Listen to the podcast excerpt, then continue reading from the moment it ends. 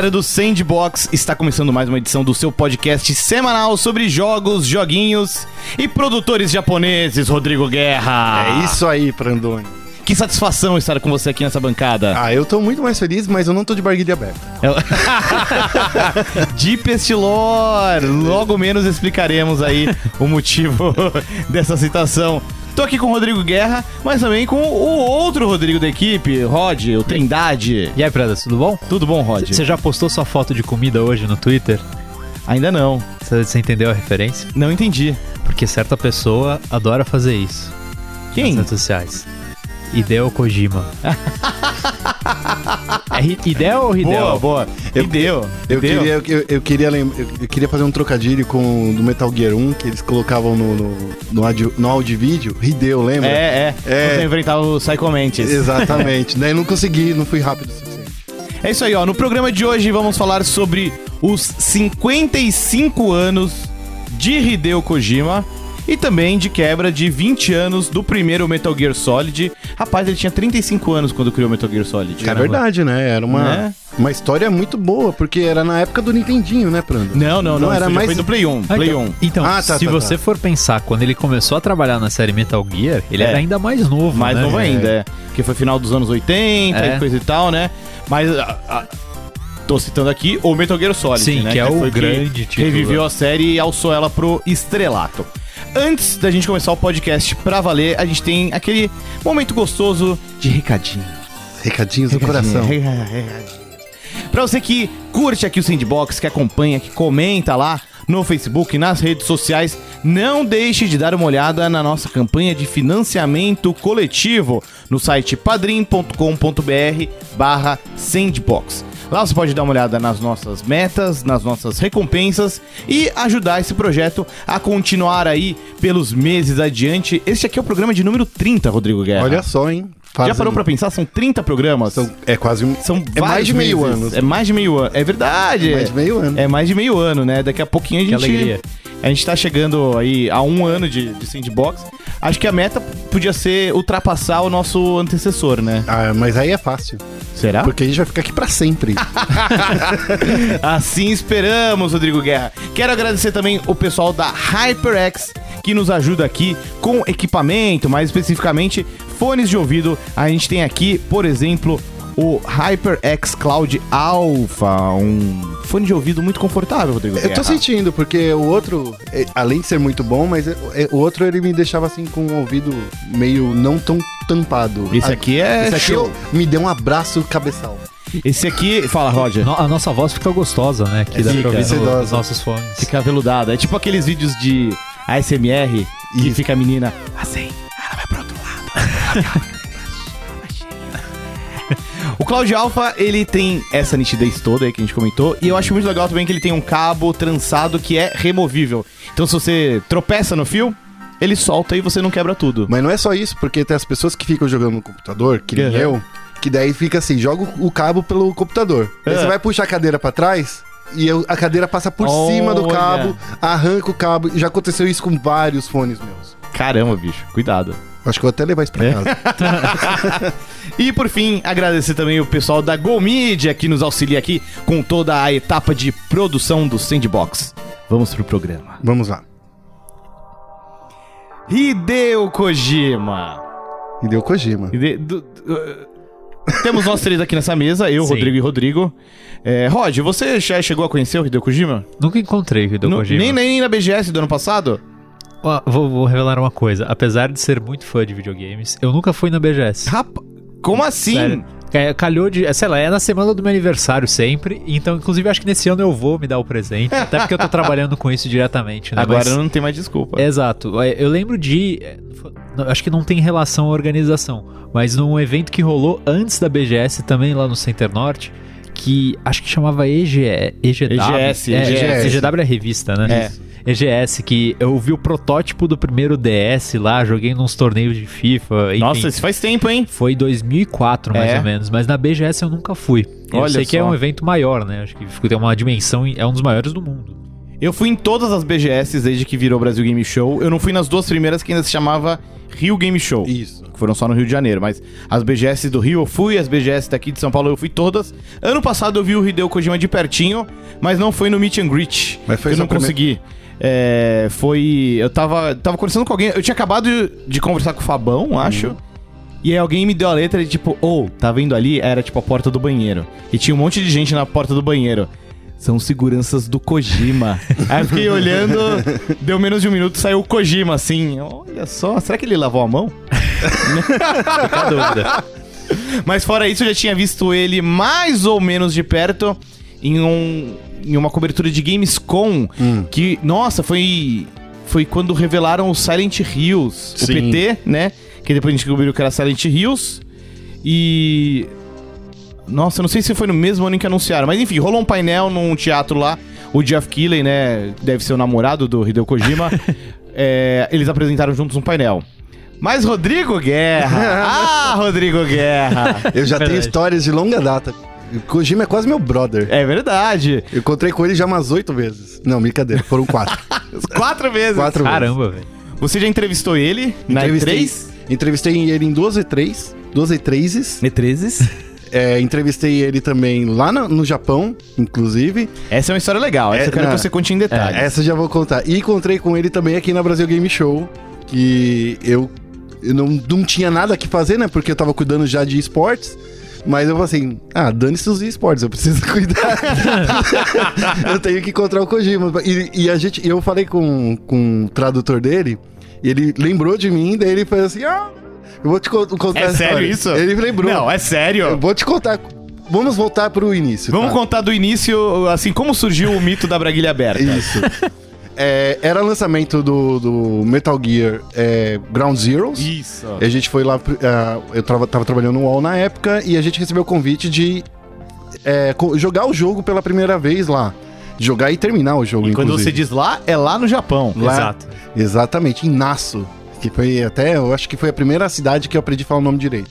E, e Nasso era perto de Tóquio? Era mais ou menos uns 50 quilômetros de Tóquio. Era uma cidade montanha, montanhosa e era inverno ainda na época, então tava, tinha muita neve, muito frio e a gente tava usando roupas de frio bem, bem Pesado. pesadas. Daí a gente foi no, no he- headquarters da Konami que fica lá. E a gente é, tava lá, todo mundo é, jogando Metal Gear. E de repente vem o Kojima e fala assim: Ó, então, a gente vai trocar uma ideia aqui. A gente tem uma hora de entrevista com cada um. Fiz uma hora de entrevista com o Kojima. Você sabe o que é uma hora de entrevista? Nossa, é uma vida. Então, é, foi eu, o Dolgão, na, na- na- na- nessa mesma entrevista. Era uma entrevista coletiva, mas era com menos pessoas, eram quatro pessoas. Do né? Brasil tava só você e o Dogão. Só eu e o Dogão. E, e daí, no final da entrevista, aí que vem a- o plot twist, né? é, ele, eu perguntei assim: "Ô, posso tirar uma foto com, com o Kojima e com, com o Yoji Shinkawa? Que ele tava lá junto, né? Daí eles falaram assim: claro, venha tirar fotos, a gente quer. Poste no Twitter. Poste no Twitter. Repare bem nessa frase. Tudo bem. Fui lá, tirei uma foto com o Kojima de um jeito, na vertical, e outra na horizontal. Daí eu entendi, não entendi que só pra mim que eles fizeram isso, né? Daí quando eu fui olhar na foto que eu já tinha tweetado, que eu já tinha tweetado, a minha primeira foto estava com a barguilha aberta. Aí uns amigos meus que me seguiam, não era, nunca fui famoso, mas aí Nessa hora você ficou. Ficou. eles fizeram um meme que eles colocaram uma, ca- sabe aquela é, carinha de cachorrinho? Fui eu que fiz. Foi você que fez Fui isso daí? fiz, é? Então, foi você, você que fez esse meme E eu lamento muito que assim, eu tenho só a foto do cachorro. do cachorro, eu não tenho a foto original. E eu tava com a barguilha aberta. É. E daí, assim, e- e o fotógrafo falou assim: ah, ele estava de barguilha aberta. e daí o Que Kojima, o Kojima e o Shikawa morreram de rir. Eu nunca tinha visto do- dois japoneses rindo tanto na vida. e que eles não perderam a vergonha, mas aí eu fiquei com a fotinha deles, assim, de. de, de Aqui ficou publicada. Não mostra a braguilha aberta. É, que, a que tá é, publicada não mostra, porque eu É. apaguei depois daquele tweet. porque Mas o Kojima lembrou. O Kojima lembrou, e foi nisso que daí eu, eu falei assim, "Ah, a gente se encontrou lá no Japão, né, lá, em- lá na, na sede da Konami, e no lançamento do, do, do, Do Ground Zero. do Ground Zeroes. E ele lembrou de mim na hora. Foi muito legal. Foi memorável. Acho que foi a maior Cara, risada da vida do Kojima. Vamos combinar, né? Que tipo assim, vem um jornalista do outro lado do planeta, todo, todo bobão. Ai, eu tô tirando uma foto com o Essa história é muito boa. O podcast podia parar É. aqui. Então, daí. e ele lembrou, cara. E eu, eu me senti duplamente honrado, primeiro. Ele lembrou da minha barguilha aberta e lembrou de mim. Lembrou das duas coisas. As duas né? coisas. Sensacional. Tá certo, que beleza. Pronto, né? já tirei isso da, da, da cabeça. Pô. A gente já pode falar do Hideo Kojima de Tiramos a verdade. história da frente, vamos falar um pouquinho então sobre a história de vida, a biografia de Hideo Kojima, esse japonês maravilhoso, que nasceu no dia 24 de agosto de 1963, aparentemente no bairro de Setagaya, em Tóquio. E mo- Ele é de nasceu Tóquio. em Tóquio mesmo. Ele é de Tóquio, é, pois é. E, e ele é um cara que, em termos profissionais, ele basicamente trabalhou na Konami, né? Isso. Ele começou a trabalhar lá em 1986. Até acho muito curioso que o primeiro jogo dele é bem simplesinho. É um, é um joguinho que você controla um pinguim. É o Penguin Adventures. Isso, exatamente. Que é continuação do Antarctic Adventure. Mas o jogo foi bem e tal, e aí que o Kojima é, meio que conseguiu cavar lá a oportunidade pra fazer o primeiro Metal Gear. Que saiu em 1987 pro MSX, Isso. Já como diretor, né? já como diretor, né? Ele mas- deve- Diga, É, é diga. que diretor naquela época, tipo assim, tinha você que era o diretor e o cara que era programador. É, assim, não, era, ok. não era assim, nossa, tô coordenando uma equipe Caramba. gigante, assim. É, Mas tem era, isso, né? Era isso. Eram duas pessoas que trabalhavam, basicamente, duas ou três pessoas. Isso em 87, né? Fazendo a matemática aqui, ele tinha 20 e poucos anos. Era 20 novinho. Novinho. Um jovem novinho. Kojima. E foi bem o primeiro Metal Gear, teve uma continuação, mas nunca foi uma série assim de apelo internacional. Nossa, são jogos bons, mas nunca tiveram um super impacto. É são bons naquela, né? Porque assim, pensando na, na mentalidade de quem jogava videogame naquela época, eram jogos muito complexos. Sim, Porque- tinha muito diálogo, muito texto, né? Exatamente, era, não, ele era quase um RPG de espionagem, porque era, as pessoas falavam que era um RPG de espionagem porque você passava muito mais tempo lendo do que jogando, basicamente. É verdade. E tinha a- já tinha a mecânica de você se esconder, de você estar embaixo de um caminhão, de entrar atrás de, um, de, um- de uma caixa. O que acho que na época era até estranho, né? Porque os jogos eram muito simples, tudo se resolvia meio na base da ação, e de repente você podia resolver sem bater em ninguém, só se escondendo. É, tipo, exatamente. Né? Era esquisito. E ainda teve também um- uma outra polêmica no primeiro Metal Gear, que quando ele veio para os Estados Unidos, o, vi- o vilão final, né, que era o Metal Gear, ele foi substituído de um robô para um computador. Pô, Pô, Daí, assim, não teve apelo nenhum nos Estados Unidos. Depois ainda teve aquela versão do Nintendinho que não tinha nada a ver, o Kojima nem participou da Exato. produção, que era essa sim era mais um jogo de ação mesmo, mas é ruim esse jogo. E aí depois no início dos anos 90 o Kojima meio que ficou recluso no Japão, né? Ele fez jogos muito bons, né? Fez Snatcher, fez Policenauts, mas São jogos, assim, é, são quase graphic novels em videogame. é bem bem bem colocado. e tipo, nenhum desses jogos foi traduzido oficialmente, né? São jogos que ficaram no Japão, né? eu acho o- que o Snatcher o saiu pra Sna- Sega CD. É, o É. Snatcher saiu pra Sega Com CD. tradução oficial. Já, é, já. Porque é, a gente falou, né, o podcast lá de emulação e tudo mais, o Police Note, se não me engano, é um dos casos de jogo que foi traduzido por fã, né? Não Exatamente. existe uma versão oficial aqui, é, né? é. E Policenauts, se você quiser jogar até hoje, tem uma versão em português, que, diga-se de passagem, é muito boa. Ah, é? É, Curioso. É muito bom. E aí ele voltou a ter holofotes aqui no ocidente com mérito em 1998 com o primeiro Metal Gear Solid, que, cara, foi um jogo que, assim, explodiu as possibilidades do Play 1, né, Guerra? Na época você já trabalhava em revistas, Já, não? Como já. foi a recepção? É, eu nunca tinha visto um jogo como aquele. O- o- era um, você jogava um filme. É, a questão era que, assim, é, quando chegou na redação lá da, da Gamers na época, eu lembro que o, o, o Fabão trazia os jogos pra gente jogar em casa, eu e o Rômulo jogávamos em casa. E a gente falava assim, gente, o que, que é isso? O que, que tá acontecendo? Porque vocês estavam jogando em japonês. A gente tava jogando em japonês, porque era assim que funcionava na nossa vida em 97. A gente não tinha essa coisa de esperar o jogo sair em, em- em inglês. A gente joga... É 98, na verdade. Mas em 97 vocês já tinham feito isso com o Final Fantasy VII. né? Exatamente, é. Então, Nossa. é, era. A gente pegava. Co- Como você navega nesses negócios? Tipo, até voltando pro de emulação, eu cheguei a pegar o Pokémon Ruby e Safira em japonês. É um padrãozinho lá que eu já conhecia. Esses jogos aí você não tem a menor ideia como navegar, né? É que você consegue decorar alguns é, katakana muito fáceis, assim, tipo Ah, tá. new game, sim, salvar. Então, assim, você conseguia Entendi. identificar algumas coisas. A história a gente ia. O Fabão, o Rômulo iam traduzindo devagar, eu nunca tive saco de pra aprender japonês, me arrependo muito até hoje. Que eu devia ter usado a, expertise deles, né? É verdade, né? O Eric também, o né? Eric, o Eric falou muito, fala japonês, eu acho, hoje em dia, que nem você, Sim. né? E eu queria. Eu, eu devia ter aproveitado, mas na época eu só queria jogar pra ver as ceninhas em CG, que não era CG, era em tempo real. Sim, era tudo com os gráficos do próprio Play 1, mas era tudo com vozes, era tudo dublado. Um dos primeiros jogos totalmente dublados da história da humanidade. Tinha uns ângulos de vivida. câmera muito loucos. Sim. Era. Não, e, e era um jogo extremamente criativo, né? Mas vem, isso vem meio. É, tanto. é, por isso que a gente falou um pouco de Snatcher e Policenauts. Isso vem um pouco da formação do Kojima, que ele é um diretor que foi muito ligado ao cinema. Ele sempre gostou muito da, da magia da, da, da tela prateada, né? Da- É. é então, verdade. assim, ele estudou, é, fez faculdade de cinema no- é, em Tóquio, se eu não me engano. E se não fez a faculdade, ele se interessou muito, porque é, ele, ele, fala, ele fala sobre filmes até hoje, ele faz críticas. É, é muito legal você acompanhar o, o perfil do Kojima. Nossa, sim, ainda mais agora que ele tá de frila da vida, né? Isso. Ele escreve aí, ele faz uns artigos muito bons, inclusive. Exato. Então, assim, ele pega muito disso, de, dessa veia que ele sempre gostou de contar histórias. E pegou o videogame que até então só contava histórias por meio de RPG ou jogos de aventura e transformou isso no, no Metal Gear. Sabe o que, que Kojima fez de faculdade? Ah. Ou ao menos ele começou a fazer? Ah, Economia. Economia, olha É, só. Por Siga isso, seus que, sonhos.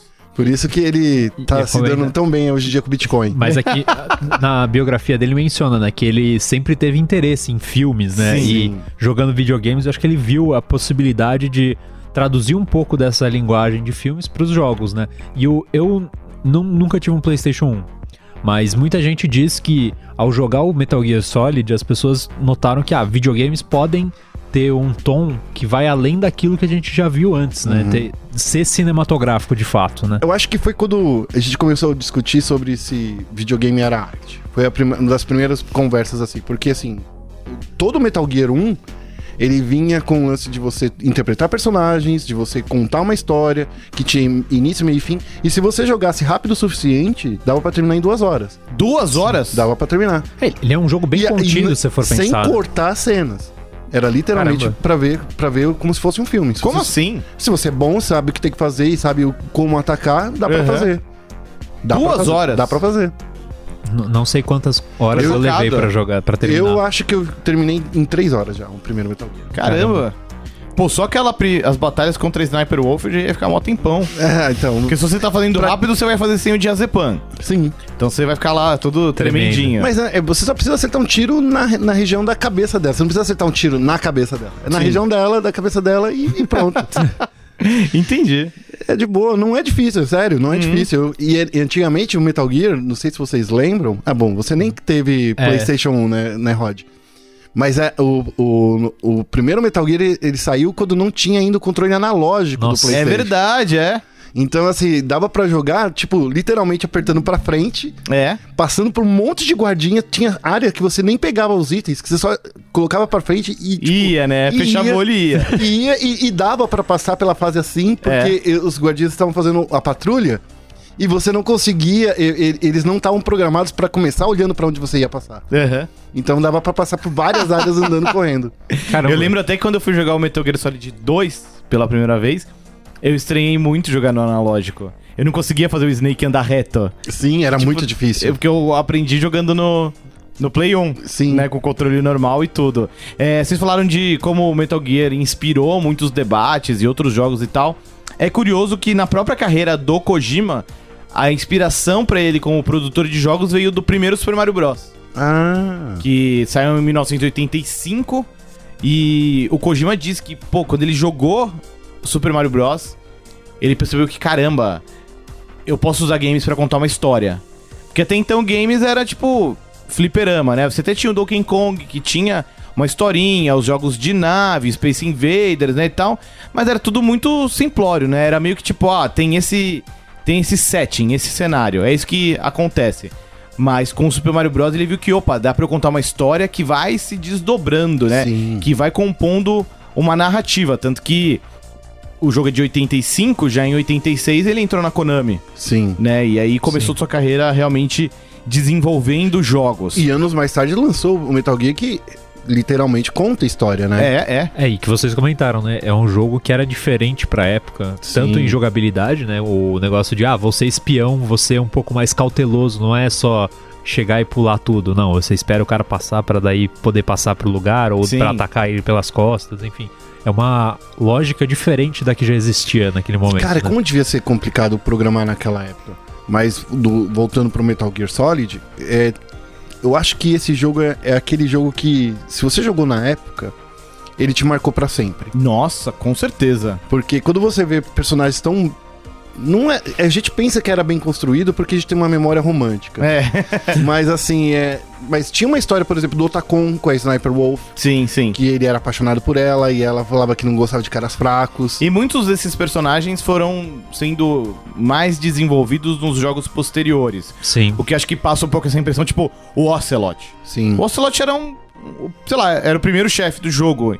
E eventualmente ele virou um personagem extremamente Super importante complexo. em toda a trama Metal Gear, né? É por isso que existe retcons, né? Dá pra Sim, fazer isso, é, né? é, e eu acho que o Kojima é o rei disso, na realidade, né? Tipo, Nossa, bastante. Você vai pegar os jogos que vieram depois, eles nanomachines. Isso explica tudo em qualquer Explica momento. tudo. Você fica mais inteligente, mais forte, vive pra sempre. O Metal Gear Solid 3, ele é um grande retcon, né? Sim. Muito louco. E... Mas Metal Gear não foi a única obra, né, assim, na, na carreira de, de Hideo Kojima. Daqui a pouquinho a gente volta pra falar mais do Metal Gear, especialmente do primeiro Metal Gear Solid. Mas ele cuidou de outros jogos, talvez menores, que hoje em dia tem mais um status cult, né, Guerra? É, Boktai é um deles, né? Do Game Boy Advance. É, que era um jogo que você que tinha, era você jogava com vampiro e se você e você tinha que algumas Você era um caçador de É, vampiros. caçador de vampiros, que você tinha tinha- uma arminha de sol. e você tinha que levar o videogame na telinha no sol, lembra? Era disso? Game Boy Advance, não era? Exatamente. Eu, eu sempre quis jogar isso daí, eu nunca tive. Eu lembro de. Provavelmente eu li o Guerra e outras pessoas escrevendo isso em revista, mas eu nunca tive a oportunidade de jogar. Eu joguei o, o, o Boktai só por algumas horas, assim, eu nunca tive um Game Boy Advance, Sim. né? Uhum. Eu sou o Rod, só que das coisas da Nintendo. e e eu, eu joguei muito pouco, assim, joguei, na- eu acho que foi na redação, ainda era da... Da, Da Conrad, é. era, Aham. era da Conrad. E na Nintendo World, né, na época. Então, assim, cara, foi um dos jogos muito legais. Depois eu fui jogar em emulador, só que eu acho que eu perdi 95% do jogo por causa disso. É, eu lembro que eu joguei muito no emulador e era uma ROM é, meio ajustada pra, tipo, se você apertasse uma certa combinação de botões, você aumentava o sol ou diminuía o sol. Isso. É bom, né? porque você não, Você não não- tinha como levar o cartucho pra levar para tomar sol. né? Exato. Cara, eu não é. sei como eles faziam essa magia negra, porque era magia negra, Ele cara. tinha um sensor, o cartucho, É. se não me engano. Ah, era o cartucho que tinha um Sim. sensor. É.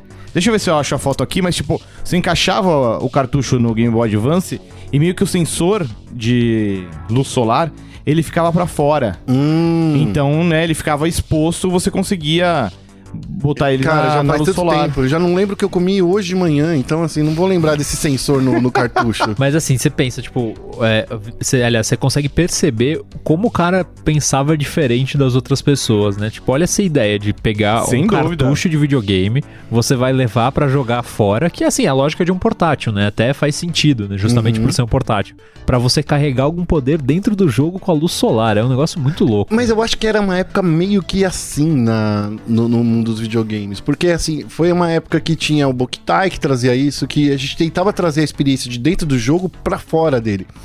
No- se não me engano, foi a época mais ou menos que saiu o primeiro Guitar Hero também. Acho que foi um pouquinho antes do primeiro Guitar Hero, É. teve o Donkey Konga. Teve do Donkey É. Kong. Nossa, o, o, o Jungle Beat, né? O nome do, do Donkey Kong. É, é um Foi o deles. depois, teve o Donkey Konga, Ah. o Jungle Beat ele já era um jogo de aventura que usava os bongos. Que era o melhor jogo Era de usar legal, os bongos. E acho que o Boktai reforça muito essa característica do Kojima de querer sempre quebrar a quarta parede e estabelecer um link com o mundo real, né? Sim. Sim. Você tá ali se aventurando, brincando nesse mundo virtual, mas algo do mundo real influencia esse jogo. E eu acho que a, a gente já saiu do Metal Gear, vai voltar em algum momento, mas você falando disso me obriga a puxar de volta ao Metal Gear justamente por causa da luta contra o Psycho Mantis. Mano! É. é- eu acho que é, é uma das batalhas contra a chefe que ninguém esquece, assim, se você jogou, Nem um né? pouco. Eu fui jogar a versão o Twin Snakes, que era o remake, eu acho que na engine do Metal Gear Solid 2, Isso. é, pro GameCube. E, tipo, eu tava jogando falando, eu não sei o que fazer. O cara Uhum. consegue ler tudo que eu faço.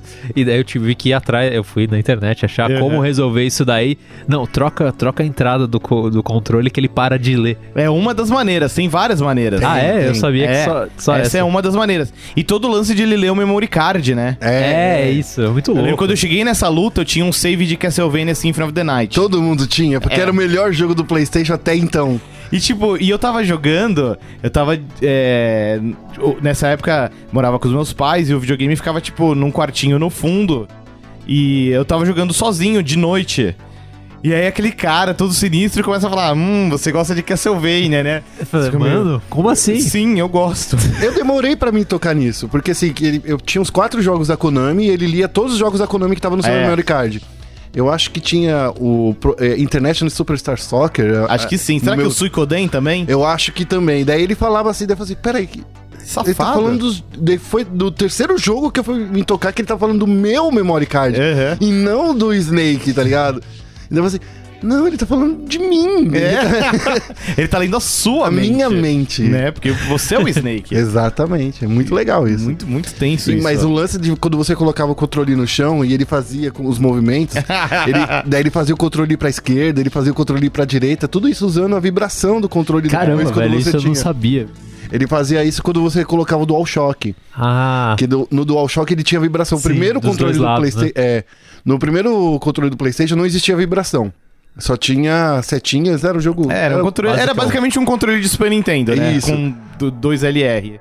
Mas quando você depois colocava, ele já vinha preparado pra você colocar o seu DualShock e ele tinha todo esse lance de vibração. Ele fazia essas coisas e você, gente, que maluquice. O que é muito louco, né? Tipo, o jogo entendia que, opa, esse controle é um DualShock. Isso. Então eu vou aprontar essa com esse cara. Ah, mas ele faz. é, Essa coisa do Kojima de quebrar a quarta parede é, é demais, assim. Ele sempre fez essas coisas, assim. Eu acho que até no primeiro Metal Gear ele fazia alguma coisa ligando com o momento político na época. Sim, sim. É, o- no próprio primeiro Metal Gear Solid tinha aquele lance de você achar a frequência da Meryl na capinha Na do capinha jogo. do jogo. né? O que é muito louco, né? Porque todos os lançamentos de Metal Gear Solid 1 em CD, enfim, em mídia física, tem que ter na capinha uma foto do codec da Meryl. Sim. Pra você poder descobrir qual Sim, que é, né? Senão. não- Enfim, senão não, não rola, né? Mas foi algo muito planejado, assim, eu acho que desde Sim. o começo, porque, assim, a- era uma época que eu acho que a Konami tava no seu auge, sabe? Quando ela lançou o primeiro Metal Gear, ela tava lançando Castlevania naquela época, ela tinha lançado o International Superstar Soccer. Era uma época que a Konami tava muito, muito à frente das outras até. Nossa, eu acho que ela muito. andava de, com, de paridade é- com a Square Enix. É, ela, na verdade, assim, eu pensaria. eu- a Konami eu sempre comparo com a Capcom, assim, eu, eu não vivi tanto esse, esse momento, mas aí, olhando as grandes empresas, e até pelas marcas, é, pelas propriedades intelectuais de cada uma delas, a Capcom é a que eu mais aproximo da Konami, assim. É que É. a Konami tinha muito RPG, ela tinha muito jogo menorzinho também. Aham. A, a Square, naquela época, ela lançava jogos menores também. Então, assim, ela lan- lançou um Chocobo Racing, por exemplo, um lance da Square Sim. Enix. Que não era um blockbuster, mas era um jogo que tinha marca Final Fantasy. É o, é o, tipo o jogo médio, assim, que hoje, Sim, em, sim. é, hoje em dia meio que desapareceu, né, dessas produtoras. Assim, É. o jogo médio hoje em dia é uma empresa indie ou uma publisher menor, né? Acho que, os faz. indies ocuparam esse espaço, Sim. sabe? Hellblade eu falaria que é um jogo de porte médio, por É. exemplo. É, que daí é de, é de uma, um estúdio menor, assim. É, que não era. Não pode eu não sei se a gente pode dizer que né, era um estúdio independente, porque É, era, você já não. tinha uns 60 pessoas trabalhando. Não, mas era um estúdio independente. Tipo, é? autônomo, assim, eles faziam Hoje não é mais. por contrato, né? Hoje não é mais, hoje eles são da Microsoft. É, eles foram É. comprados, né? Eu lembrei de um outro detalhe bem interessante do primeiro Metal Gear Solid, Hum. que ele era um jogo. Eu, eu lembro de ler isso na Gamers, inclusive, É. que tipo. Foi o Fabão que fez o review, eu acho. é, será que foi no review? Eu acho que foi. Enfim, em algum texto, tipo, que o Solid no nome ele se refere a várias coisas, tipo, o protagonista, o Solid Snake, mas também ao fato de ser o primeiro jogo da série em 3D, o que sugere aí que uma solidez maior, né, do que os gráficos bidimensionais, do que os sprites, do que os pixels, né? Sugeria ali um mundo muito mais real, tangível, mais sólido. Sim. E que pra criar os ambientes e principalmente os ângulos de câmera, o Kojima e a equipe, eles meio que faziam um rascunho dos mapas com pecinhas de Lego. Que legal. Então eles montavam os cenários do primeiro Metal Gear Solid com pecinhas de Lego e eles testavam os enquadramentos de câmera. Tipo, opa, aqui fica legal, aqui funciona, putz, assim não vai funcionar legal. E. Sei lá, acho criativo. E até mesmo quando você ia se esconder num canto, por exemplo, é, ele tinha uma inteligência de saber se você tava no canto esquerdo ou direito. Verdade, a câmera se ajustava, Exato. mostrava pra você ali um, o cantinho, né? Você até podia chegar, né, na, na beiradinha e dar uma olhada, assim. Uhum. Não exatamente Bater dar na uma parede. olhada. Não, é. quanto mais perto da- da- da- do canto, mais ângulo de visão você tinha. Sim. E daí você podia bater na parede pra chamar a atenção Chamar de um guarda. guarda. Cara, é- olha só a inteligência, né? Porque a gente fala hoje em dia disso, mas tem inteligência artificial que hoje em dia o cara nem liga. Tipo, jo- jogando Homem-Aranha outro dia, você joga a teia na cara do cara e ele não percebe, tá ligado? Pode crer, E né? eu acho que isso é um negócio que o Kojima. É, eu acho que a mão dele, além do diretor meio cinematográfico, ele é um diretor, um designer que preza muito pelo os negócios funcionarem como um reloginho, né? Tipo, a programação é muito bem apurada. E eu vou citar o último jogo que ele fez, que foi o Metal Gear Solid 5 Phantom Pain, que é um grande mapa, mas que funciona como um reloginho. Os caras lá, tipo, nas rondas dos guardinhas, os lugares e tal.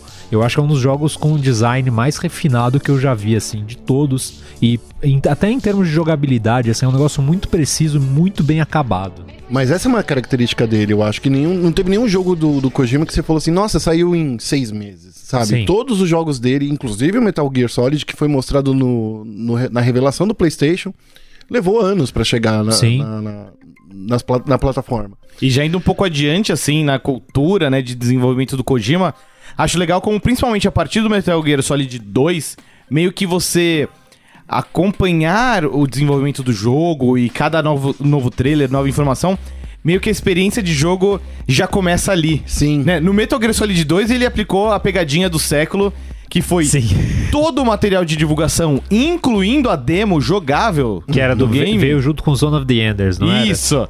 É, você jogava apenas com o Solid Snake e todo mundo imaginava que, pô, Ah. é a continuação do Metal Gear 1, né, vai ser o Snake. E assim, e até a ideia que era você vai jogar o jogo inteiro dentro de um navio. Era GG. super ok, É, porque, tipo sim. assim, mano, esse, nav- esse navio aqui é um porta-aviões, tá ligado? Ele é gigante, Ah, é. E, e o primeiro jogo é uma base, né? Sim. Uma base. Ele, é- ele é com- bem contido, né? Exato, daí você fala assim, você nem desconfiava que poderia ser alguma coisa diferente. Ele passou muito tempo mostrando, por exemplo, você atirando nos- na- nas garrafas do Metal Gear É, nossa, 2. eu lembro disso. Ele fala assim, não, olha, nossa física é incrível, olha só, você atira e tem reflexo de verdade.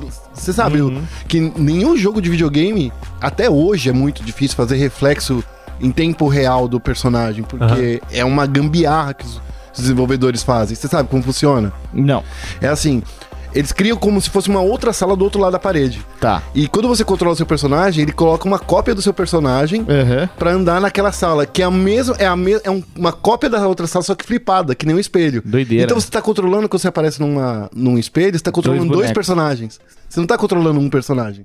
Caramba. E, e ele que foi uma das primeiras pessoas a fazer, usar essa ideia de controlar esses dois pra mostrar um espelho, um reflexo. E por isso que eram tão poucas as salas que tinham espelho. E aí você tinha ali o Solid Snake na demo e tal, e de repente, pá, o Raiden. Quem é esse cara, Guerra? Ele não era do Mortal Kombat, E ele não é o Solid Snake. E ele não era de Solid Snake, mas ele era, de novo, o- uma, uma forma de colocar novas pessoas para conhecerem aquele mundo. Sem dúvida. Então ele tava descobrindo tudo junto com um novo jogador. E quem já era um jogador fala assim: não, cara, você não tá sabendo de nada. E por isso que muitos fãs naquela época, em 2000, foi 2001, 2002, que ficam lá assim: não, cara, eu quero jogar com o Snake. Houve uma, um, acho que um Um grande backlash, sim. houve um backlash muito grande, principalmente em reviews. A gente vê no, no, no IGN, naquela época, o, o videogame.com, que era o GameSpot, que, que hoje em dia é o GameSpot, né? Eles deram notas baixas, assim, no, no início, pra depois, assim, ah, é um jogo que. É um jogo de espionagem, não é um, o mesmo Metal Gear que eu queria jogar. Mas é muito louco como a história do jogo, ainda hoje, quase 20 anos depois, permanece mais atual do que nunca. Sim. Mano, naquela época, dois, começo do, do século, assim, 2000... Vou ver a data exata aqui do Metal Gear Solid 2. Você consegue conferir aí, Rodrigo? O do- Roger, o- do Metal Gear Solid 2. Mas é. um jogo que, assim, sei lá, 18, 17 anos atrás, já falava de fake news, por exemplo. Sim. Né? 2001. 2001. Deixa É. eu ver qual a data, inclusive, porque o Metal Gear tem muito desse negócio de política internacional, é, É. Inclusive, esse é um jogo que- 2001, 11, é que assim, ele não foi desenvolvido com 11 de setembro, né? Teve o 11 de setembro nesse ano, né? Mas ele é um. Então, mas ele é um jogo que sofreu alterações por conta do 11 de Sim. setembro. Ah, é? Não Sofreu. sabia. Porque ele ia ter um trecho mais perto do final em que apareceriam as Torres Gêmeas. Caramba. E isso teve de ser cortado. Teve É, que ser ele cortado. saiu nos Estados Unidos no dia 12 de, de, de novembro de 2001, ou seja, é, três, dois meses depois, do É. 11 de Sim, setembro. sim. né? E tinha também, eu acho que uma coisa muito legal, que eu acho que é o. Quando você fala sobre. Não só sobre é, a bolsa de valores, que eles falaram que eles queriam destruir o mercado financeiro, que era que sustentava o universo inteiro, o, o mundo inteiro. Aham. Vamos acabar. eh, A, a missão do, do, do Sólidos no Metal Gear 2 era destruir o sistema financeiro dos Estados Unidos. Quebrar o mundo. Quebrar o mundo. Porque se ele destrói eh, a Times Square, por exemplo, Aham. se ele consegue lançar o vírus, que era justamente a grande arma do, do Metal Gear, né? Que ele ia carregar, era um vírus de computador. Ele ia conseguir literalmente ac- acabar com todo o sistema financeiro, fazer com que a gente voltasse à idade das pedras, da pedra do, do- da economia. Olha só, louco, a gente fala né? isso hoje em dia, Bitcoin aconteceu quase isso. É, é, Foi é quase verdade. isso que aconteceu, porque quando todo mundo tava apostando em Bitcoin, teve gente que vendeu casa, carro. Não, vou comprar Bitcoin, daí o Bitcoin caiu. É. E daí, tipo, teve gente que se ferrou com isso. Carteiras que foram roubadas. Então, tudo hoje, que até hoje tem contato com isso. Eu, eu gosto muito desse jogo. Daí a gente foi pro Metal Gear Solid 3, que assim, quando anunciaram, todo mundo meio que esperava uma continuação. E mais uma vez o Kojima deu uma reversal. Não tem uma. o- isso é o PH que comenta, eu não lembro de ter lido muitas coisas. Eu sei que dos Metal Gears mais recentes é um fato, mas o Kojima não queria fazer um novo Metal Gear. Não, e em aí toda a Konami entrevista- falava, "F- você vai fazer um novo Metal Gear. Toda entrevista a partir de Metal Gear Solid 2, ele falava que, tipo, esse é meu último Metal Gear. E ele sempre dava um jeito de dar um nó na coisa, né? Porque ele chegou o Metal Gear Solid 3, um flashback tremendo. Você acompanhou ali a origem do Big Boss, que era o vilão da série Que até era um então. grande vilão da série, né? Sim. Que os sólidos eh, diziam ainda na- naquela época assim: esse é o Big Boss como se ele estivesse vivo hoje. É. É o clone que envelheceu. E aí você tem também aí vários retcons e origens reveladas. The Boss. Você vê a The Boss, Tem você um- vê o Ocelot jovem, Tem um esquadrão de chefes que eu acho fantástico, que é o, o The Pain, The End. The é- Sorrow. Nossa, The Sorrow. é- Nossa. É incrível. Mas é engraçado, né? O, o The End, ele, quando ele pode morrer de velhice, sabe? É, muito legal. Você adianta o relógio do videogame É. Ou, ou você pode matar ele no primeiro encontro se você for preciso, assim, na atirando. cutscene. É, é, e uma é. cutscene, se você tiver com um rifle sniper, você já pode matar ele. É. É. Porque o combate com ele é, é É chato. um dos mais demorados porque ele recuperava energia com fotossíntese. É. eu lembro que quando eu joguei a primeira vez, eu venci ele roubando. Eu, é, eu também roubei um pouquinho. Eu esperei chover. Ah. Porque tem um momento do jogo que se você demora muito e começa a chover, Ah. ele não recupera mais vida. Entendi. E daí o que eu fiz, tipo, tinha um esquema lá que se você entrasse no mapa e fizesse Konami Code, Hum. mostrava no mapa onde ele tava. Olha, isso aí é cheat. Malandro. Ah, chiteiro. Esperar chover não é cheat. É, do jogo. É do jogo, mas é do jogo mesmo. Eu estava esperando chover. Ora, fiquei lá parado um tempão num cantinho que é onde Ah, ele não e, e o tempo, o- acho que é o The Sorrow, que é meio que você. É uma alucinação. É, uma, alucina- é um corredor, Sim. né? É, é. O tempo que eu demorei pra passar dele, assim, eu não sabia o que fazer Você exatamente. tem que morrer, né? É muito diferente, né, É. cara? As ideias que ele tinha. É, mas ó, a gente falando de Kojima misturando com os jogos dele, Metal Gear e tal, eu gosto muito de lembrar que existem é, certas conexões de Metal Gear com Zone of the Enders.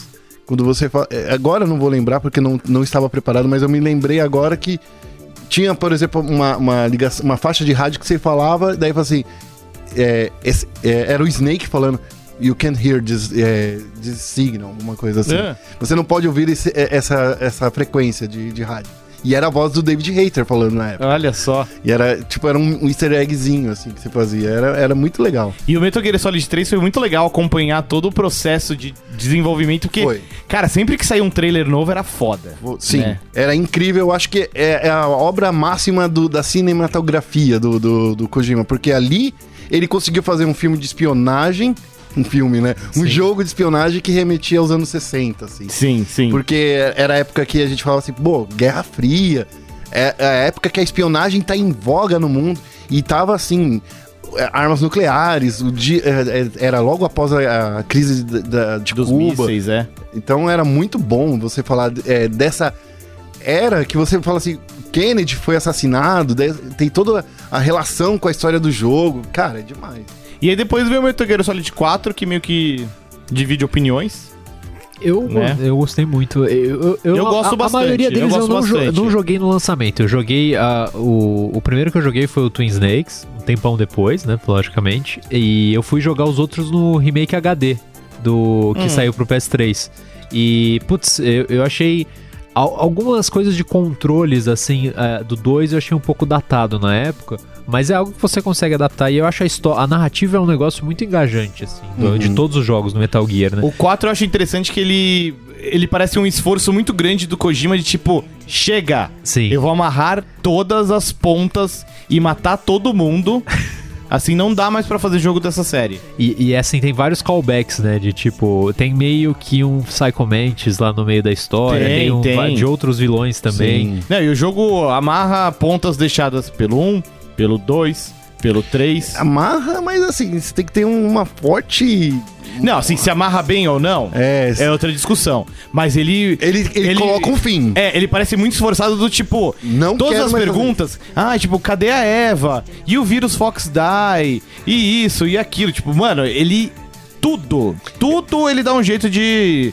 De falar sobre. Ele deve ter feito um brainstorm com os maiores fãs japoneses deles. Gente, vamos ver tudo aqui que não tem resposta até agora. É. Daí, Até umas coisas tipo, todo mundo Joe Raiden, agora eu vou fazer todo mundo amar o Raiden. Isso. Aí transforma ele, tipo, num ciborgue badass É, e mostra o, o background dele também, de um menino pobre que foi criado pra ser um guerreiro. É. E, é, isso é no 2, é verdade. A história do Raiden aparece no 2. É Já no 2, né? Já no Mas dois, já no dois. No 4, acho que eles. é que no puxam 4 eles, eles disso, puxam né? muito da, da, da fase de que ele era. Porque, porque é na, Áf- ele é da África, se não me engano. Acho né? que sim, é. E, e o jogo se passa na. O 4 se passa na África. Não, o o 4 quatro se passa pelo mundo inteiro, É, é. é verdade. Tem uma, é que tem uma parte que eu lembro meio que em países de guerra civil. Uhum. Né? Ali é mais é no Oriente Médio. É a primeira, a primeira Tô lembrando fase. tudo errado. É no. Oriente Médio, é. A primeira fase, colocando aspas gigantes, porque. E mesmo isso foi muito louco, porque toda a campanha, assim, toda a divulgação do Metal Gear Solid 4 antes do lançamento só mostrava partes é, da No- primeira fase Sim. no Oriente Médio. Sim. Né? Mas eu acho que é porque ele também não quer dar muito spoiler. Sim, ele é um sim. cara que não, não. Se bem que depois do Metal Gear 5, ele deu todos os spoilers nos, nos trailers. Foi, é. E quando ele falou assim, ah, não, foda-se. Tanto que em termos de história eu achei o Metal Gear Solid 5 Phantom Pain bem bosta, assim. Ah, É- Ele é o mais fraco, mas como jogo, eu acho que ele é o melhor jogo, né? Não, ele é um jogo fantástico, sem dúvida. É um jogo fantástico. É meio que uma contradição, né? Porque Eu o- Não, não, ele tem uma, ele tem uma mecânica muito boa, um gameplay, né, muito envolvente. Eu acho a história interessante, o problema é que do, do 5 é que a, história fica meio sem fechar, né? Tem, tem o não, papo. que isso? Ah, eu acho que o que final. isso? Não, a história dele super fecha. Do É, Phantom Pain? do, do Phantom Pain. Total. Totalmente Nossa, fechada. total, é. Não, Que isso? fal- você- tem aquele, falta aquele capítulo lá que dizem. Bom, enfim, eu tenho. Eu não sinto falta. Sim, tem um capítulo que foi Foi cortado. cortado, e eu acho mas que eu não sinto fecharia. falta, é. Tem uns personagens que desaparecem e não tem conclusão Ah. na história dele. Não, não, mas É. é porque morreram na guerra. É. O, o Vitão mandou um comentário aqui, ele tá acompanhando a gente aqui, ele chegou durante a gravação, tá acompanhando de fora, mas ele mandou aqui um comentário pelo zap. Ele falou: o Metal Gear Solid 4 é que nem o Solid Snake. Hum. Envelheceu mal. Não. O Metal Eu Gear acho- Solid 4, eu acho que o Kojima tava literalmente se esforçando pra jogar isso fora. Eu também acho. Porque assim. Ele não queria mais. Mano, assim, eu acho o final sensacional na medida em que. Podemos dar spoiler, né? Podemos, né? Já faz uns 20 anos que saiu esse É. jogo. Aparece o Big Boss. Você fala, Sim. caralho, esse, esse cara tá vivo. E aí ele morre. Aí você fala, ó, eu vi ele morrendo, eu vi. Porque o Metal Gear Solid 1 ele tem esse problema, né? Você mata o Big Boss. Aí no 2 ele volta, ele fala, não, eu não morri. aí você vai e mata ele de novo. E aí fica sempre aquela dúvida, será? Será que morreu? Mas tem os clones, será? Aí no 4 ele aparece e morre na sua frente. E o Snake, tipo, ele não morre, o Solid Snake. Mas ele- Mas ele tá muito velho. Ele- não, é, não, é, não é só E doente, Ele né? tá caquético, é, ele não, consegue. Não é que ele tá velho, ele tá passando pelo processo acelerado de, de, de envelhecimento por causa É. que ele é um clone. Então ele já tá todo dodói. É, e, tem, e tem uma outra coisa que a gente precisa falar do 4, que assim, o, todo esse lance de ele reaproveitar com as Femme Fatales, né, que era a, uma que era re- representava o Psycho Mantis, a outra é, representava o Raven, que era uma águia, olha só, ó, É. né, meu Deus. Você lembra até que aqui era o Psycho Mantis? Ela tinha um bonequinho do Psycho Mantis Sim. e um bonequinho do Sorrow. Sim. É. Então, assim, ele tentava de desesperadamente acabar com isso. Falar assim: Gente, se alguma coisa continuar daqui, não é minha responsabilidade. Porque, a- inclusive, eu acho que a história é muito, muito, muito arrastada. Ele pega a, a- a hora, as duas horas finais. Nossa! Ah, é- o final desse jogo é um filme. É, No final do jogo tem um save no meio. Exatamente. Você tá lá vendo, você tá tipo. Você quer ir pra casa dormir? É, você tá 40 minutos vendo o final do jogo ele perguntou: você quer salvar? Porque vai ter mais. Tem mais uma hora. Tá bom, né? né? Então, assim, então, é, é- e assim, sem falar que o jogo, eu acho que é um jogo muito mal programado, porque entre um capítulo e outro no PlayStation 3, você tinha que instalar um Nossa, um é, é capítulo. bizarro. Aí E ficava lá o Snake fumando, né? 15 minutos pra cada mudança de capítulo e você pensava duas vezes se você queria voltar pra fase anterior. E esse é um jogo que na época ele saiu sem troféus na época, Sim, lembra? sim. Não existiam os troféus. Eles fizeram um patch pra isso muito tempo depois. É, mas é, foi, quando ele saía- soltou o Metal Gear Online, né? Quando que era É, eu não, acho que já existia o Metal Gear É, o. Metal Gear Online já veio no, no- Já vinha, já vinha. é. já veio no Metal Gear 4, pensei que É. você tinha Eu, soltado eu- eu não depois. sei se foi um caso tipo GTA V que ia sair, não tinha saído no lançamento, mas saiu muito antes dos troféus. Os troféus Muito saíram antes. tipo cinco anos depois, assim. Foi um Uhum. negócio, eu não sei exatamente quando que foi, mas os troféus... Demorou, demorou, É, demorou foi- anos. Por exemplo, Anos, eu, comprei, eu comprei o PlayStation 3, acho que uns dois de- anos depois do lançamento. Comprei o Metal Gear 4 mais ou menos na época. Joguei, tipo, sei lá, uns dois ou três anos depois do lançamento. E ainda assim não tinha troféu. Foi ter, acho que um ano ou dois depois. Nossa, assim. inclusive eu lembro que eu, eu comprei o Play 3 por causa de Metal Gear 4. Não, todo mundo comprou por causa Foi, do Metal né? Gear 4. E Todo é, um- mundo. e é um jogo que só está no PlayStation 3, né? Não saiu de lá Não pra tem remaster. Não tem como sair, porque o jogo é muito mal programado. Pô, é, é, o proble era um problema do PlayStation 3 no começo, né? Aquela Sim. programação esquisita dele. não né? tem, porque ele usava o, sistema de céu, o, o, O chip céu. céu. É. O céu é, um- é- é tipo, hoje em dia meu celular é mais poderoso que o céu. né? Que é- mas assim, enfim, eu, eu acho que tem toda uma, uma mística aí que não dá, não dá mais pra você resgatar esse espírito primeiro. Aquela história, vamos combinar, era um ponto final que foi forçado porque o Kojima não queria fazer Metal Gear Sim, 4. Ele é. não queria. Uhum. E você fala assim, tá bom, já que vocês estão me obrigando, eu, vou Olha o fazer. que eu vou aprontar. Daí o que ele fez? No meio, no- no- durante a produção, ele lançou do- uns dois ou três pra Vita, né? Que era o Peace O Walker. Peace Walker saiu O depois. Peace Walker veio depois. Mas que o tinha Peace um Walker, antes. o Peace Walker era Tem pra o ser o Metal Gear Solid 5. Tem o S de, de- S de 1 era- e 2. É, mas são o- spin-offs é, e o whatever, né? Mas ti- eu lembro que tinha um que era a continuação do. Que era. Ou, ou era pra PSP ou era pro, pro começo da vida do PS Vita. Que era o. Continuação, mas É, é continuação tudo- do foi, 4? foi tudo PSP. Foi O- tudo PSP. Você, te- você teve o Portable Ops no Portable PSP. Ops, Exato, isso, esse. isso, É. isso. Era isso que eu tava querendo lembrar. Porque depois do Metal Gear 4, acho que o que tem de mais longe na história de Metal Gear Solid é o Revengeance. Sim. Que é depois do 4. Que, é que também. Não conta muito. é. Não, o jogo Conta é legal. sim, então, conta o Vitão sim. ficou bravo. O jogo é, É, legal. Eu, eu, jogo- acho ele. Eu, eu lembro que no ano eu tava trabalhando como freela lá pro Uhum. jogos e vocês não curtiram tanto. Ele, O jogo é legal. é um grande hack and slash. Mas não é um Metal Gear, É, então, assim, pô, nossa. Mas assim, em termos de história e direção, eu, eu acho que ele, ele foi produzido pelo Kojima. E eu acho que tem todas as aspirações que. Ah, o Kojima deve ter ele. escrito num papel assim, ó, vai acontecer isso. o vai ter o Raiden- Raiden, ele corta as pessoas. E o, E Ra- é e o. Raiden ele vai salvar mais crianças do Oriente. E- e- e- Esse, esse jogo tem um negócio Manda curioso. mensagem, Vitão, manda mensagem aqui. É, é, esse jogo tem um negócio curioso. A batalha final é contra um senador super bombado. Eu não sei se Uhum. vocês já viram. Ah, Ah, cara, não, eu não Não, consigo não, calma, calma. É, mas é, tem um momento que hoje é maravilhoso disso daí. Hoje? vendo- é, é um vídeo do o Giant Bomb, que é um site gringo, fez uma série dos de dois caras jogando toda, toda a franquia Metal Gear, né? E tem, tem um pedaço, eles nessa batalha final, que eles ficam chocados, por quê? O o senador, que eu não lembro o nome especificamente, é senador Armstrong, o Vitão grita aqui atrás. Ele fala, I'll make America great again. E tipo, é em 2013, vários anos antes do Trump surgir. E é muito maravilhoso, porque tipo, é, é um É senador bombado querendo destruir o mundo, assim. É muito. fazer a América Mas, grande de novo. É, Eu, eu acho que, é, falando do trabalho do Kojima, o, o Metal Gear 5 era, é outro exemplo exato de que ele não queria fazer esse jogo. Porque, por mais que fosse um jogo bem bacana, que é um jogo bem bacana, que tem uma história que a gente acabou. Eu acho que é uma história legal pra você falar assim, pô. Pode ser que o Snake não seja clone do, do, do Big Boss, né? Você sempre fica agora com essa coisinha atrás da orelha. Pode ser que o Big Boss resolveu simplesmente virar um cara, sei lá, tiozão. Não, o no Big Caribe. Boss ele morre no final do Metal Gear Solid 4. Não, não, tô falando no 5. Mas o 5 Daquela- acontece antes. né? É, e o 5 acontece em 80, nos anos 80. Ele, Sim, sim. ele poderia falar assim: não, se eu quero passar minhas férias em Aruba. Entendi. E vou pegar um óculos escuro aqui, porque literalmente foi isso que aconteceu, né? Ele, os, os caminhos se separaram. É. Daí ele falou assim: não, não tô cansado de guerra. Ó, você- vai você, Chega. tio, tiozinho, aqui, Ah, ó, vai entendi, você, vai entendi. lá, guerreia.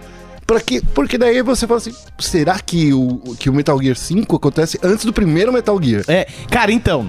É, é que tem um plot twist, né, no final do Metal É, Gear Solid 5. A gente sim. pode dar esse spoiler? Eu acho. Podemos, podemos. Tá bom. A gente já deu de um monte de Se coisa. você não quiser ouvir, tampe os ouvidos. É, isso. Tira o fone dos Tá ouvidos. avisado. Pelos próximos 10 segundos. Tira agora. No final do Metal Gear Solid 5, você descobre que seu boneco não era o Big Boss. Era um cara que sofreu cirurgia pra ficar igual a ele. Sim. Acho que agora a pessoa voltou a ouvir. Isso. Então, mas na minha cabeça, pra mim o final perfeito É, do Metal Gear Solid 5. é que você tá escrevendo agora. Não, eu já pensei na época. Ai, tá aqui. O final do Metal Gear Solid 5, você tem a Mother Base, né? Que você vai construindo e tal, e ela vai ficando boladona, gigante, várias bases, pá. A missão final do Metal Gear Solid 5, alguém ia invadir sua base. Hum, E você tinha que achar ele. hum. E quando você acha essa pessoa que invadiu sua base, quem que é? O Snake. Solid Snake. Ah, ó, ia ser legal. Seria bem da hora. A missão final do Metal Gear Solid 5 seria o começo do primeiro Metal Gear. Ia ser muito o legal. se fecharia. Mas é que o primeiro Metal Gear ele acontece na África, né? E- Então, não, é em Zanzibar. Zanzibar, Zanzibar Zanzibar. não é África. É uma. Não é África, Vitão? Onde que é? É uma, é uma nação fictícia Peraí, da por que, que a África. gente tá falando com é, o Victor fora do, do é, programa? Quem mandou ele chegar atrasado? Quem mandou trabalhar? É. Enfim, esse seria o meu final. Ig- Ignora o, o Victor. E esse final seria perfeito porque aí sim o Kojima ele teria completado todas as lacunas. Nossa, é verdade. Ia ser, Todas. Ia ser isso mesmo. Sabe? Ele completou tanto que assim, o final de um jogo é o começo do outro, não tem mais o que contar. Se fosse contar alguma nova história, seria tipo a história da The Boss. Isso. Sim. Muito lá Mas a atrás. Konami ia fazer isso se ele continuasse trabalhando com ela. Acho que sim. É. Era bem isso que ia acontecer. Fala. Zanzibar é na África. Aí. É na costa da Tanzânia. Ponto pro time dos meninos. Vou dar um, é, vou dar um soco no Victor agora. Muito bem, vamos voltar então. Vamos voltar e falar do Rapidinho Kojima. Queria dar uma rápida pincelada por Zone of Danger. Você chegou a jogar a guerra? Nossa, se eu cheguei a jogar, se eu cheguei a deixar o disco inteiro, né? De tanto- Caramba, bicho. Qua- Quase fez um outro furo no, no- no CD, no DVD na É época. bom. Eu acho que o 2 é muito melhor, claro. Sim, sim. Um é meio. Envelheceu mal a mecânica, né? Os É, controles. Mas, dois eu- é bom. mas é, é jogar um anime. É, né? É literalmente jogar um anime. E olha que eu não sou fã de anime. E falando do Kojima hoje em dia, ele tá aí, Ah, livre, leve, solto. Aí que eu tô com o maior medo de tudo. Ele vive na ponte aérea Tóquio, Los Angeles, É. se encontrando com o Geoff Keighley. Aí ele vai comer sushi com o Norman Reedus, com o Mads Mikkelsen. Tira ele umas tá fotos colocando Hollywood inteira no, no, no Death Stranding. Tira umas fotos com o Del Toro. É, tá viajando, Então. tá curtindo a vida, né? Veio até pro Brasil. Eu tenho muito medo desse novo Kojima. Por do quê? Kojima com as asas soltas. Porque assim, se você parar pra pensar, o que que foi o Metal Gear 4, que é quando ele tinha toda a liberdade é, criativa dele e que e daí quando ele não estava afim de fazer o jogo, daí ele ainda assim fez um, um jogo muito bom. OK. É, esse é o Kojima. Mas tinha ainda alguém da Konami falou assim: "Cara, você tem certeza que você quer fazer isso? Você tem certeza que você vai colocar essa menina seminua, que vira uma águia, que vira um tigre? Você tem certeza que você vai colocar isso? Tudo bem. Não tô. Tudo bem. Mas agora, quando eu vejo esse- esses vídeos do Death Stranding, eu falo assim: que diabos ele tá fazendo? Ele tá fazendo um Walking Simulator? Um, um Sedex Simulator? Dito isso, você está animado com Death Stranding? Eu tô com medo. Entendi. Eu só tenho medo desse jogo, porque assim, eu, eu sou muito fã do Kojima. E eu não quero me decepcionar com ele. Você fica bravo com o Geoff Keighley? Não, não, fico, não Você sabe dividir. Eu sei dividir. é, o Jeff Killen não teve a barguilha aberta. É, eu acho que o, que o Kojima, ele precisa de ter alguém colocando freio nele. Porque senão pode ser que esse jogo saia daqui 10 anos, sei lá. É. Eu acho que vai ser jogo de tipo final de vida do Play 4. Eu também acho. Não, eu- o final de vida do Play 4 é agora. Eu acho que vai ser o jogo de final de vida do Play 5. Ah, acho que não chega tanto. Acho sei que não lá. chega tanto. A, a também, Sony é. tá botando dinheiro, por mais que ela não seja dona do estúdio dele, ela tá bancando o Mas negócio. ela- Ela... quer que saia em algum momento também. Mas É. ela quer que saia em algum momento, mas assim, você não vai colocar pressão no artista, né, cara? É assim, você lembra como é que é? Estou no meu momento criativo. Sim. Mas, mas ela pode chegar e falar: "Ah, acabou o dinheiro. Chega! Se vira. É, Cara, nunca vai acabar dinheiro. Nunca. Pro, pro Kojima, nunca. É, também nunca, acho. Nunca vai acabar dinheiro. Bom.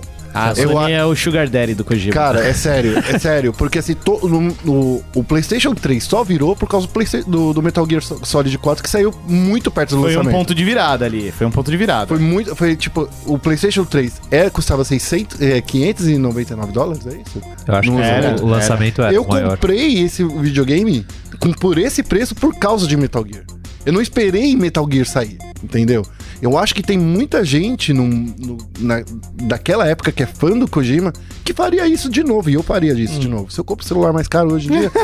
hoje saiu um celular aí, ó. Foi anunciado o celular aí caindo. iPhone XS. É, então. é, se tem gente que, que compra um, um jogo só na promessa, porque teve. Vamos dizer, recente, um exemplo recente. Tem muita gente que comprou o, o Switch por causa da promessa do Mario. Sim. Sabe? Então, assim, é a mesma coisa que vai acontecer. Tem muita gente que vai comprar ou um próximo videogame, ou vai comp- é, comprar um, um PlayStation 4 Pro 2 por Você causa acha, desse. desse você acha que é o risco de Death Stranding ser um jogo tipo cross-gen? Play Eu- 4 eu- e Play 5? Então, Eu eu- tô eu acreditando plenamente nisso. É, eu não tô achando que ele vai ser pro Play 5, mas eu acho bem provável que ele seja cross-gen. Eu acho que ele vai ser pro Play 4, mas eu acho que o Play 5 vai ser retrocompatível, Eu- de cara. Eu acho que o Play 5. A gente não vai ver um PlayStation 5 chamando. Sabe? Vai ser um PlayStation. Ser PlayStation. PlayStation. Ah, eu não acho. Eu acho que vai ter um Play, PlayStation 5. é. Eu acho que vai. Talvez. Eu acho. vamos eu ver, acho. vamos ver. Mas enfim, é isso aí. Futurologia gente. do PlayStation é outro capítulo. É um bom tema. É, Alguém quer acrescentar alguma coisa sobre este homem maravilhoso chamado Hideo Kojima? Bom, a gente já falou que ele gosta de tirar fotos. Sim. Fotos Ele, de ele, é verdade, é verdade. O Vitão apontou. no- uh, ano passado, quando ele veio na BGS, ele lembrou da sua braguilha aberta. Ah, E ele também é, foi iniciado no caminho sem volta, que é o Hang Loose, por um colega meu e do Vitor, o Bruno Silva, que Ah, é? ensinou pra ele a fazer o Hang Loose. Jura? Ele não sabia o que era um hang loose? Ele não sabia. Imagina quando ele aprendeu o double hang loose de pé. Aí ele fez uma, fez E, uma o- e o. Hang Luz pra Deus? é, cara, demais. Se o Norman Reedus fizer um Hang Loose pra Deus, vocês já sabem de onde veio. Nossa, é coisa legal. do Brasil, é. Então, eu, eu tô com muito medo desse jogo aí. Eu quero, quero ver muito mais. Eu quero ver o jogo. Eu não quero ver bebês no útero fazendo hang loose. é. Não quero, não Eu, quero. eu não tenho a menor ideia o que, que é esse jogo, mas ele tem to- a total minha curiosidade, assim. Eu porque também, eu também. É uma viagem muito louca. Cara, eu acho que é a maior, maior bad trip do mundo, assim. Você não pode você não pode estar bêbado nem drogado pra jogar o, o Death Stranding. Tem razão. Bom, a gente chega aqui ao final então da nossa discussão. Pro programa de hoje, como a gente se prolongou bastante, não vão ser aí leitura de, de comentários do Ah. grupo, mas sempre que a gente publicar uma enquete no grupo, interage, participa, comenta, porque é justamente de lá que a gente pega os comentários pra ler aqui nos programas. E pra dar ideia também. Pra dar ideia também, é. Fica tranquilo que no próximo programa vai ter leitura de comentários. Antes de ir embora, queria repassar aqueles recadinhos. Não deixe de dar uma olhada na nossa campanha de financiamento coletivo lá no Padrim. O endereço é padrim.com.br barra sandbox. Por lá você pode dar uma olhada nas nossas metas, recompensas, nos programas anteriores e, claro, ajudar aqui o programa a continuar no ar com toda essa equipe maravilhosa. Agradecer também a HyperX que nos ajuda aqui com equipamento, com esses belos fones HyperX Cloud Alpha, que tem esse cabo trançado removível, né, Rodrigo? Que Guerra? você nunca mais vai estragar. Nunca mais vai estragar com sua cadeira de sua cadeira PC gamer também. É, verdade. e agradecer também o pessoal da Go Media que nos ajuda aqui com toda a produção do Sandbox. É isso aí, né, Guerra? É isso aí. Ah, eu queria. Posso fazer mais um pedido? Pode. Você que tá ouvindo Eu. e gosta de, do, Gosto. do Sandbox, Boa. eu queria que você. pedir um favor pra você, mas esse é um favor do, do Guerra e do Prandas, e do, do do Rod, Rod. E, e do Vitor e do Dan, que tá aqui também. Por favor, compartilhe o nosso Sandbox, porque assim, quanto mais pessoas ouvirem, mais pessoas vão descobrir se a gente é uma pessoa legal ou chata. É. Daí a gente vai saber se a gente é legal ou chato. Até assim, momento transparência aqui, né? O- um pouco antes da gravação a gente tava falando que a gente tem visto que estão aumentando, né? Sim. Os plays, né? A quantidade de pessoas ouvindo o programa, o que é muito legal. Os programas antigos eu tenho notado que estão, continuam aumentando, né? Os views, por assim dizer. A galera que chega vai ouvir os anteriores. né? Exato. Então, assim, se você tá gostando mostre pros amigos, diga pra gente quais são seus episódios favoritos e não deixe também de avaliar o programa no seu agregador de podcast favorito. Pode ser no iTunes, pode ser em qualquer outro agregador, o do Google, blá blá blá, porque ajuda muito o programa a ser melhor ranqueado, a aparecer para mais pessoas. Quanto mais pessoas ouvindo, mais longe vai o Sandbox, não é, Rod? É isso aí. E é- eu tenho um objetivo que a gente eu tava comentando antes. Sandbox na praia. Sandbox na praia é um objetivo também, mas Tá. o, o prequel do Sandbox tá na frente do Sandbox. É verdade, E não, e não né? tem mais episódio novo. Então vocês têm que fazer o Sandbox ficar na frente do nosso antecessor. Justo, já faz mais de ano que acabou o Playground. Exatamente. Né? É, e agora a gente tá na caixa de areia. Isso Exato. aí. Beleza, então, galera, a gente fica por aqui e a gente se ouve semana que vem. Tchau! Tchau! Tchau.